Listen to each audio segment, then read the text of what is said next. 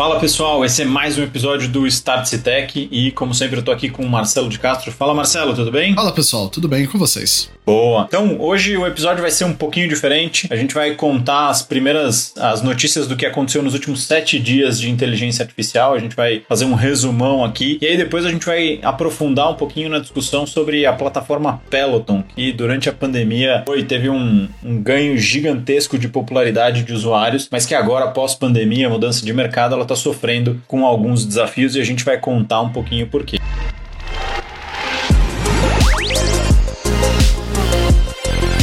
Start.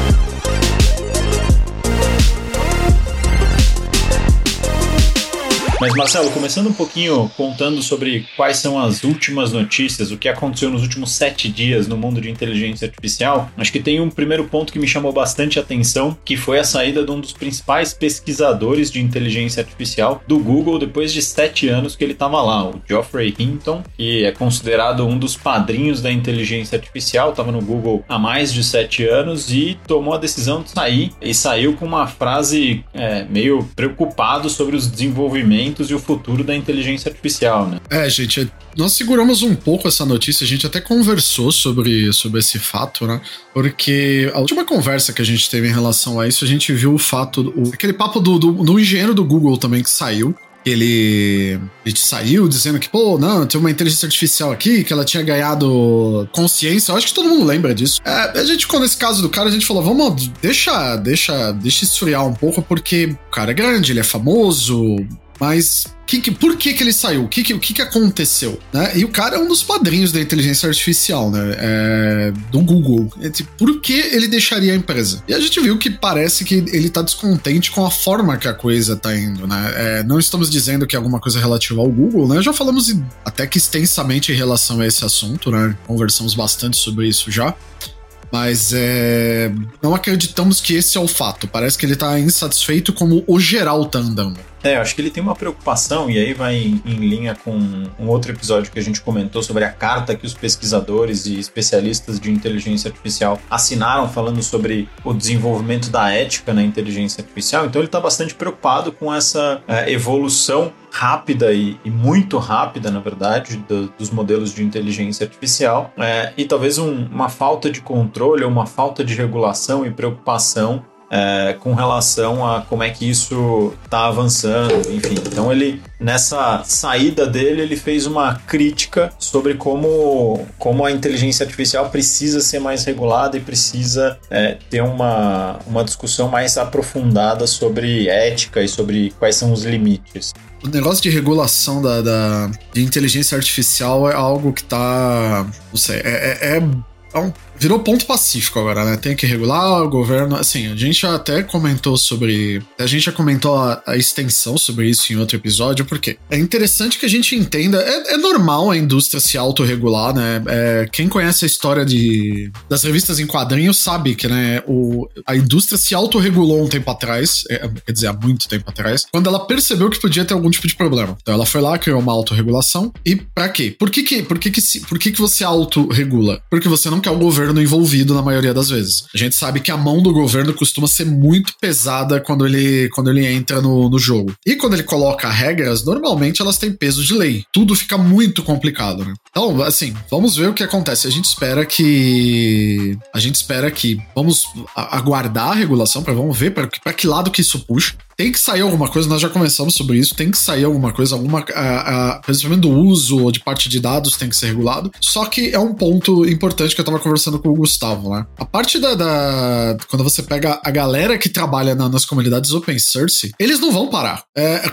quem, quem não acompanha o assunto de tecnologias e quem fala de biohacking que é que a, que a galera pega kits para fazer o que, o que você chamaria de kit de experiência que você pode fazer em casa. Existem kits que você compra na internet que você consegue fazer até mudanças genéticas. Tem, tem o kit de CRISPR, tudo. E ninguém parou. Não adianta falar para. As pessoas não param. É meio que consenso nosso aqui que é: é bom deixar a evolução às claras, a gente consegue ver o que tá acontecendo e dessa forma a gente consegue direcionar. A indústria e o governo trabalhando junto, elas se regulam para para um, pra um caminho só, né? Porque às vezes quando a coisa é muito jogada para baixo do pano, o desenvolvimento acaba indo para lugares não muito bons, né? Porque, Gustavo, fala a verdade, quanto tempo vai demorar pra gente ter emulação de voz e de face perfeita, deepfake perfeito de de qualquer pessoa. Pouquíssimo tempo, na verdade, a gente já está muito próximo disso, né? Então acho que essa questão de regulação ela é extremamente importante. E aí, casando com essa primeira notícia que foi a saída do Geoffrey Hinton do Google, é, também nos últimos dias aconteceu uma cúpula de inteligência artificial dentro da Casa Branca, puxada pelo governo americano, onde o próprio Google participou, Microsoft, OpenAI é, e outras empresas se reuniram com o governo americano para discutir quais são os riscos, quais são os limites éticos da inteligência artificial. Então, tem, um, por um outro lado, uma discussão importante acontecendo de regulação, né? Fazia tempo que não tinha uma, uma discussão dessa direto ou incentivada e puxada pela Casa Branca. Então, acho que é um ponto que mostra o quanto esse assunto se tornou relevante, o quanto esse assunto ele não é trivial, né? Uma vez que é, até a Casa Branca está se preocupando com esse desenvolvimento, enfim, como é que essas discussões vão acontecer. Tem até uma discussão de segurança nacional que está envolvida com isso, uma parte de é, controle desses dados e tudo mais. Então, essa virou uma pauta extremamente importante e uma pauta do presidente Biden, né? É, não vamos dizer que a inteligência artificial é mais importante, por exemplo, que o nascimento das mídias sociais, que é algo que gera preocupação em muita gente também, mas uh, eu acho que assim,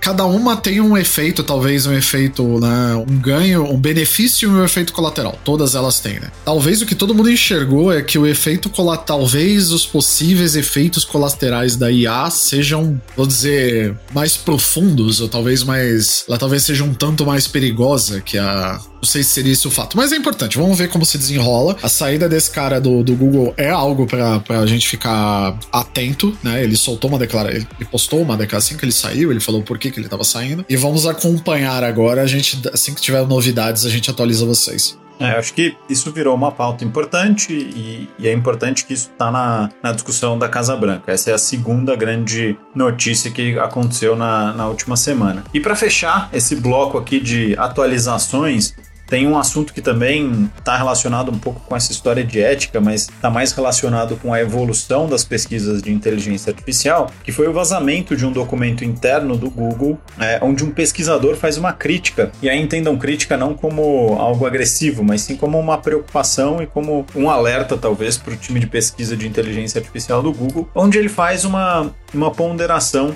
que tanto o Google quanto o Microsoft quanto a própria OpenAI, apesar de estarem desenvolvendo de forma extremamente acelerada inteligências artificiais e pesquisas nesse campo, tem um outro grupo de pessoas trabalhando em um desenvolvimento que está sendo muito mais rápido, que é a comunidade de código aberto, ou seja, é, as empresas ou as organizações ou as pessoas que estão envolvidas nessa questão de é, desenvolvimento de software de código aberto, ou seja, software que todo mundo consegue contribuir com um pedacinho, tem uma velocidade de desenvolvimento e uma capacidade de evolução muito maior do que as grandes empresas que estão centralizando. E aí acho que tem uma discussão importante de centralização e descentralização de desenvolvimento. É, mas a crítica desse pesquisador é exatamente essa de que ele não consegue enxergar as big techs é, acelerando na mesma velocidade que a comunidade de código aberto, que tem, no fim das contas, muito mais gente trabalhando em cima para desenvolver e pesquisando e pensando em soluções. Então, ele colocou luz num problema que pouca gente estava discutindo. Estava todo mundo muito focado em como a inteligência artificial das grandes empresas de tecnologia vai transformar o mundo, enquanto ele acha que as grandes transformações vão vir através de, de desenvolvimentos descentralizados. Né?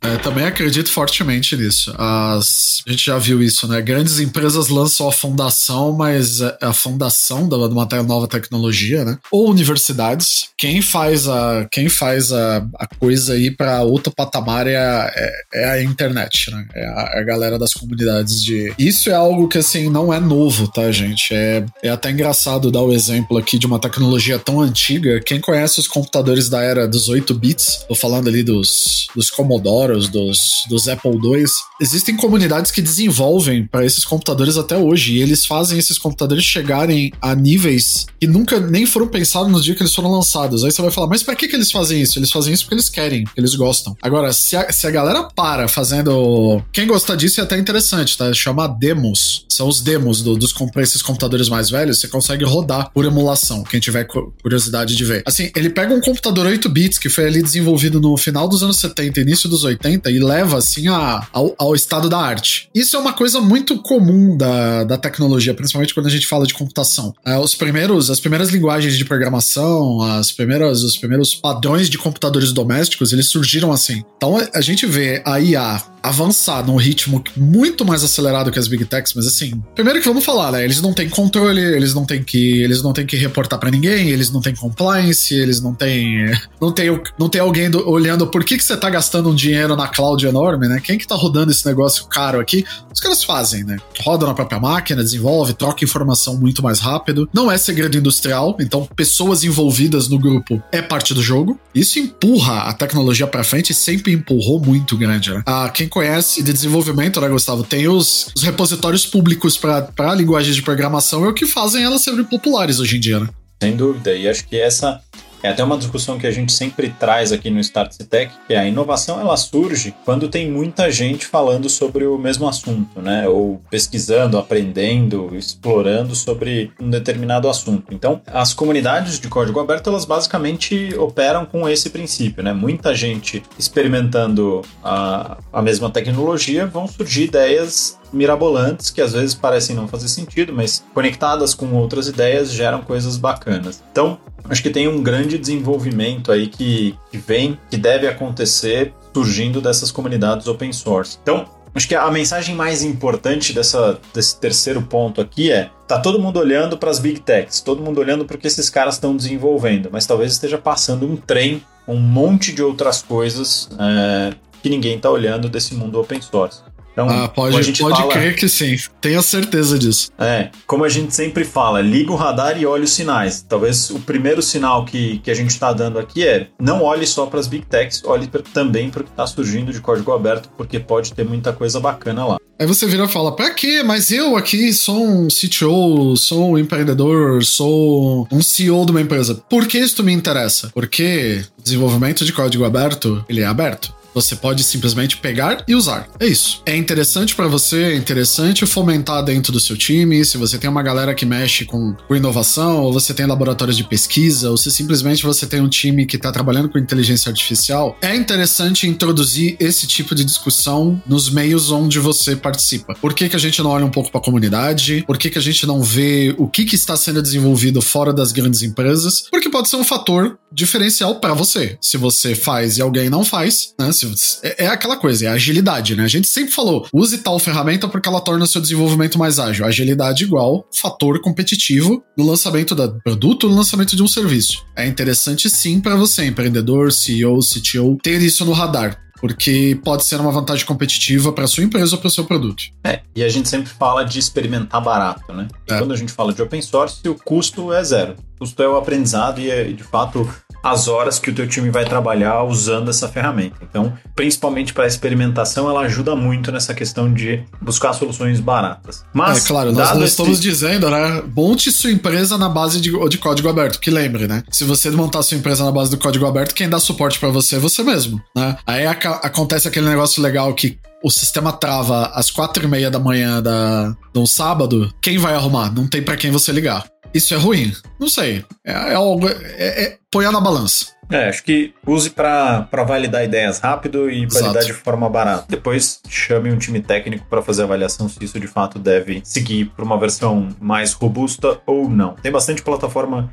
robusta rodando em cima de software open source. Mas acho que esse não é o nosso grande objetivo aqui. O primeiro objetivo desses, desse comecinho do, do episódio é a gente trazer uma, um resumão do que aconteceu nesse mundo de inteligência artificial para te deixar atualizado e não te deixar boiando, porque de fato a gente sabe que as coisas estão mudando diariamente. Tá rápido demais, né? Exatamente. E aí, para abrir o segundo bloco do nosso, da nossa conversa aqui, eu queria trazer um assunto, Marcelo, da, da Peloton. E aí, para quem não conhece, a Peloton é uma startup, já não é mais tão startup, né? De tecnologia e, e mundo fitness. Esses caras nasceram inicialmente é, com o propósito de levar é, saúde e, e, exercício físico para dentro da tua casa. É, e eles bombaram durante a pandemia, quando ninguém podia sair de casa, quando você precisava manter a sua rotina de exercícios e não podia sair de casa, não podia ir para uma academia, não podia ir para um parque, eles ganharam um mercado absurdo vendendo aulas, né, uma assinatura para você fazer aulas de bicicleta, aulas de aeróbico dentro da tua casa e também com uma linha de produtos físicos, né? De fato, eles vendiam a bicicleta, vendiam a esteira, vendiam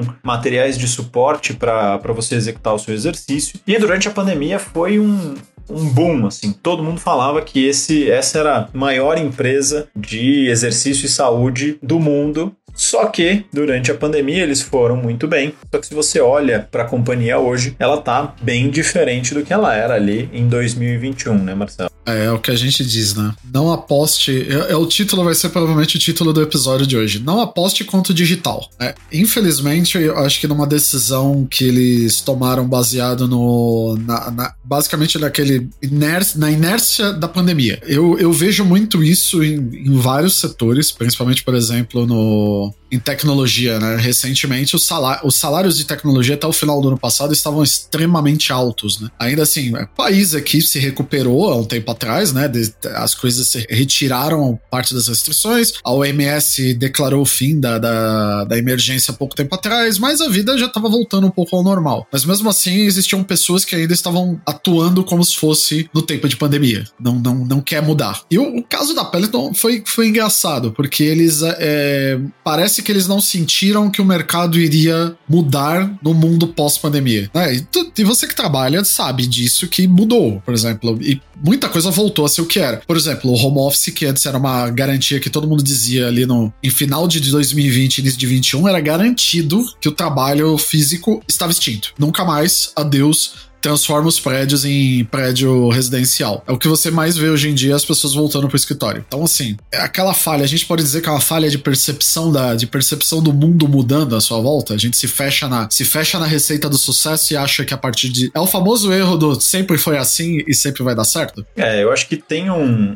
um ponto importante, é, que é essa questão de. A gente sempre fala aqui, acabei de falar sobre estar atento aos sinais da mudança. Isso, a Peloton foi muito boa em perceber esse sinal da mudança e aproveitou muito bem essa onda da pandemia, mas ao final da pandemia eles não foram tão hábeis em, em se manter atentos a esses sinais e fazer as transformações que eram necessárias. E aí, só para não falar tanto de forma genérica e ser um pouco mais específico para contar o porquê que a gente está falando que era uma empresa durante a pandemia e é outra pós-pandemia. Quando a gente olha 2021, a Peloton já estava é, sendo negociada publicamente na Bolsa de Nova York, na Nasdaq, e ela conseguiu atingir no seu pico um valuation de 46 bilhões de dólares. Tá? Ela tinha um market cap aí de, 20, de 46 bilhões de dólares. Isso em 2021, auge ali da, da pandemia, né? Já estava pouquinho, as coisas já estavam acalmando, mas ainda estava naquele turbilhão de pandemia. E quando a gente olha hoje, em 2023, a empresa Vale tem um market cap de 2,5 bi, ou seja, ela caiu de 46 para 2,5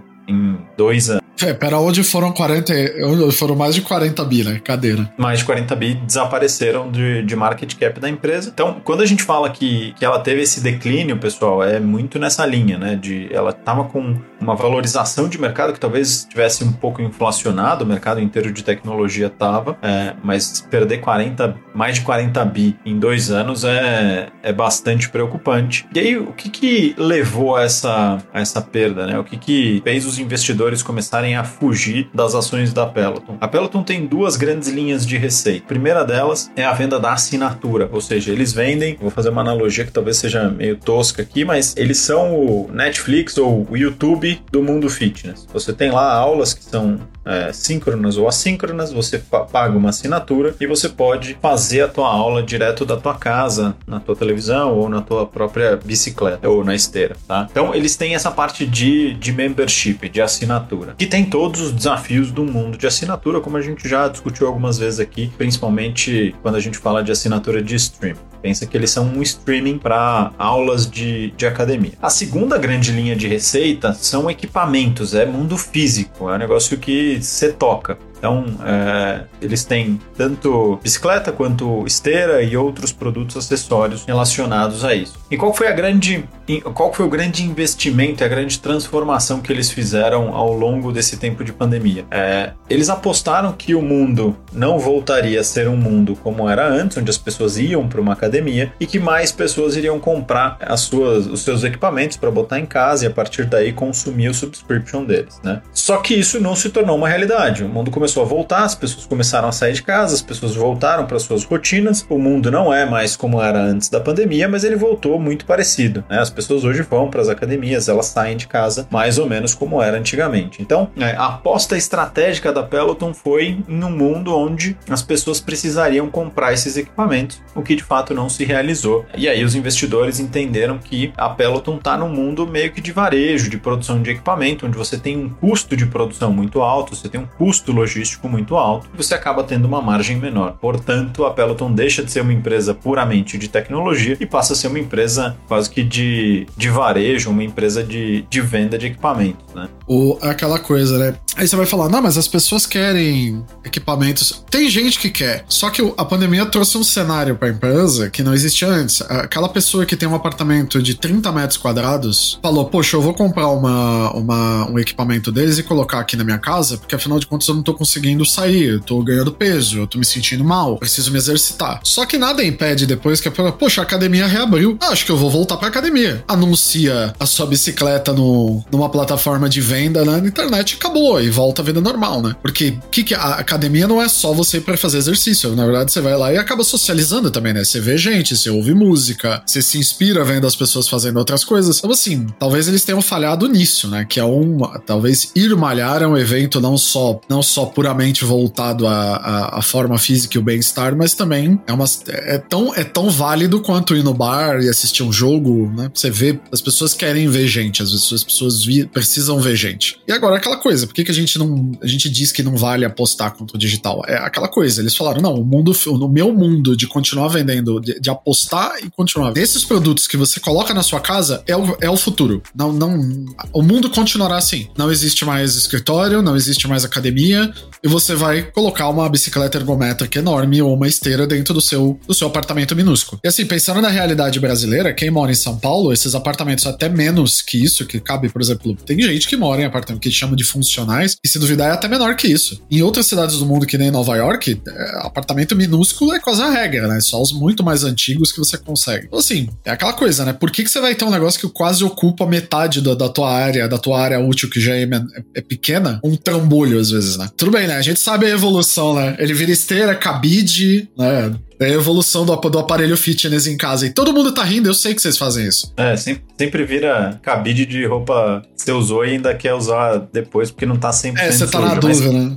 Ah, vai pro sexto ou vai para ou eu uso de novo? Vai na esteira. É, eu acho que a, a grande. É, se a gente for secar aqui a estratégia, né? É sempre fácil em fazer a análise pós-fato, mas acho que o grande ponto em que a, a Peloton não se atentou foi que ela não imaginou um cenário alternativo para a realidade que eles construíram, né? Então eles construíram uma realidade de estratégia baseado numa fotografia do mundo naquele momento, que faz parte. O nosso trabalho é tentar com base no que a gente conhece hoje, o que a gente conhece do passado, tentar prever o futuro. Só que a grande habilidade das empresas que se perpetuam no tempo tem a ver com não construir um cenário único, mas sim construir várias opções de cenário, experimentar várias coisas diferentes, para daí sim sentir para onde o mundo está indo e a partir daí aproveitar as oportunidades. A gente fala muito disso de experimentação, e essa experimentação, na verdade, ela não é para ser um negócio só legal, bacana, onde você tem uma sala colorida com um monte de gente pensando diferente. É de fato para te ajudar a identificar e sentir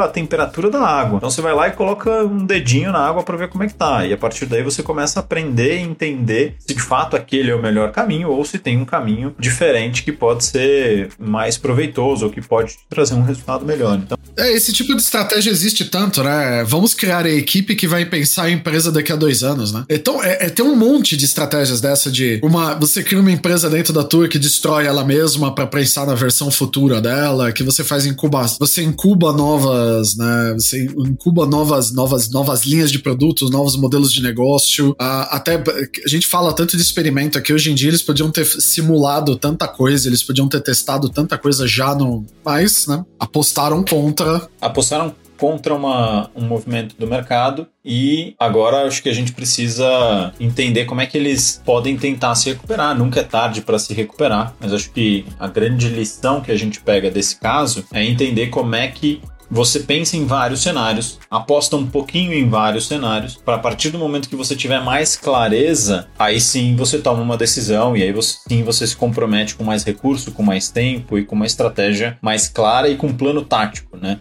É, acho que o grande ensinamento desse caso é isso.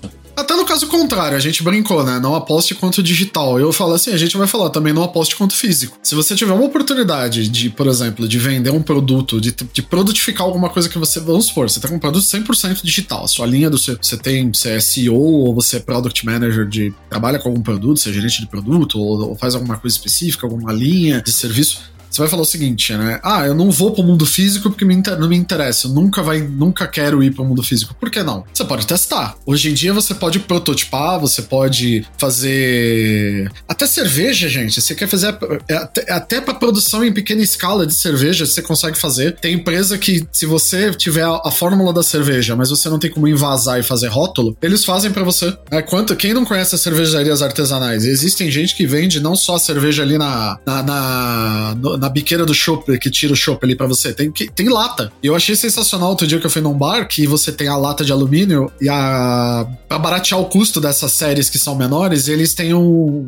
O logotipo é feito de, é, de plástico termorretrátil. Então eles imprimem aquilo, passam em volta da lata e derrete. Ou seja, é mais barato. Você não precisa ter uma prensa. Prensa não, desculpa, uma, uma aquela gráfica para imprimir no alumínio. Você não precisa ter aquela impressora gigantesca. Eles fazem. Então, assim, se você consegue fazer até cerveja em pequena escala para fazer teste, a Heineken é um exemplo exemplo sensacional disso. Eles têm uma fábrica, eles falam, né? Se tudo vale a pena testar, teste em escala industrial. Eles têm uma planta que eles testam coisas novas na planta deles. E eles fazem, vamos ver se dá certo, vamos ver se funciona. Ferramenta não falta, nós falamos tantas vezes aqui. No mundo digital é, é, é N vezes mais fácil. No mundo físico, hoje em dia, você tem prototipação.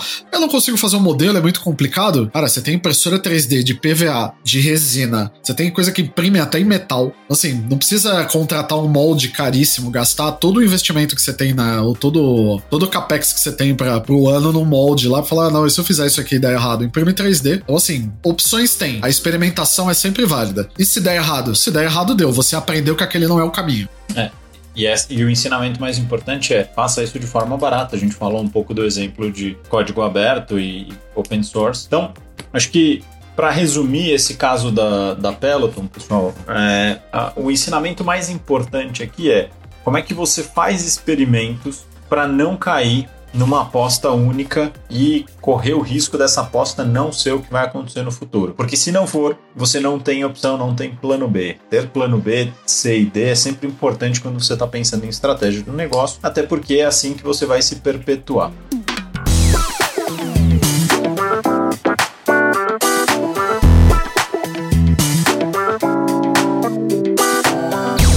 Pessoal. Acho que a gente testou aqui um novo formato de episódio e aí isso veio muito pelos feedbacks e comentários que a gente recebeu em todas as plataformas, YouTube, Spotify, todos os agregadores. A gente pede sempre esse feedback porque é importante para a gente ir dando tom e entendendo o que faz sentido para vocês. Então, fiquem à vontade para comentar. A gente sempre lê. Mandem perguntas. Mandem perguntas que a gente pode responder aqui para vocês. E aí nos contem se vocês gostaram desse novo modelo, onde a gente faz um, um recap do que aconteceu na semana em tecnologia e inteligência artificial e depois a gente traz um case é, dissecando um pouquinho do que aconteceu. Então, comentem, nos deem feedback, porque é sempre importante para a gente acertar aqui é, as pautas e, e aprender um pouquinho de como vocês querem ouvir os conteúdos que a gente tem trazido. É isso aí. E a gente fica por aqui, pessoal. Não esquece de dar o seu like, de fazer o seu comentário, de seguir nos agregadores para receber as atualizações dos novos episódios e até uma próxima. Um abraço.